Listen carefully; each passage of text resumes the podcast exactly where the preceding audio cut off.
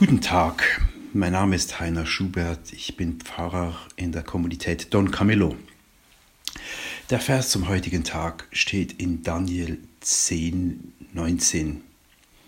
Fürchte dich nicht, du von Gott geliebter, Friede sei mit dir, sei getrost, sei getrost.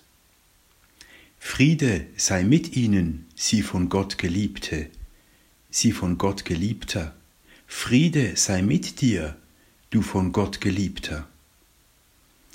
Daniel erscheint eine Gestalt, sie stellt sich nicht vor. Es ist offenbar eine führende Engelsfigur. Er war gerade dabei, nach längerem Fasten am Ufer des Tigris entlang zu spazieren. Daniel selbst gehört zu einer Gruppe von Juden, die 587 vor Christus von den Babyloniern nach der Zerstörung Jerusalems verschleppt worden waren. Bald steigt auf in der Hierarchie und wird Chefbeamter im Königreich. Wegen seines Glaubens gerät er immer wieder in Schwierigkeiten. Er dient den Königen gewissenhaft, nimmt aber auch kein Blatt vor den Mund. Dinge, die seinem Glauben zuwiderlaufen, tut er nicht. Jetzt hat er diese Erscheinung. Der Engel berichtet von Kämpfen in der himmlischen Welt.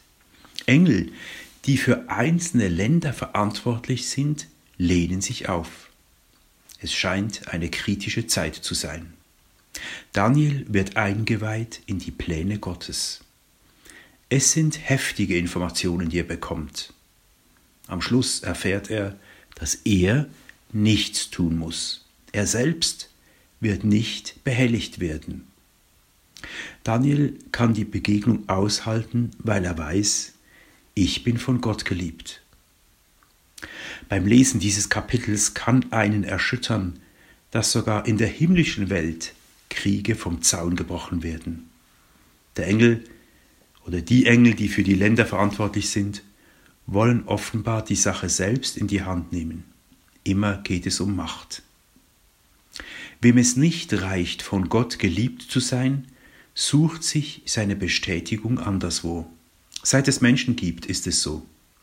Weder sie noch ich herrschen über große Reiche. Aber auch für sie und für mich gilt die Einladung, aus der Zusage zu leben, dass Gott sie liebt, dass Gott mich liebt.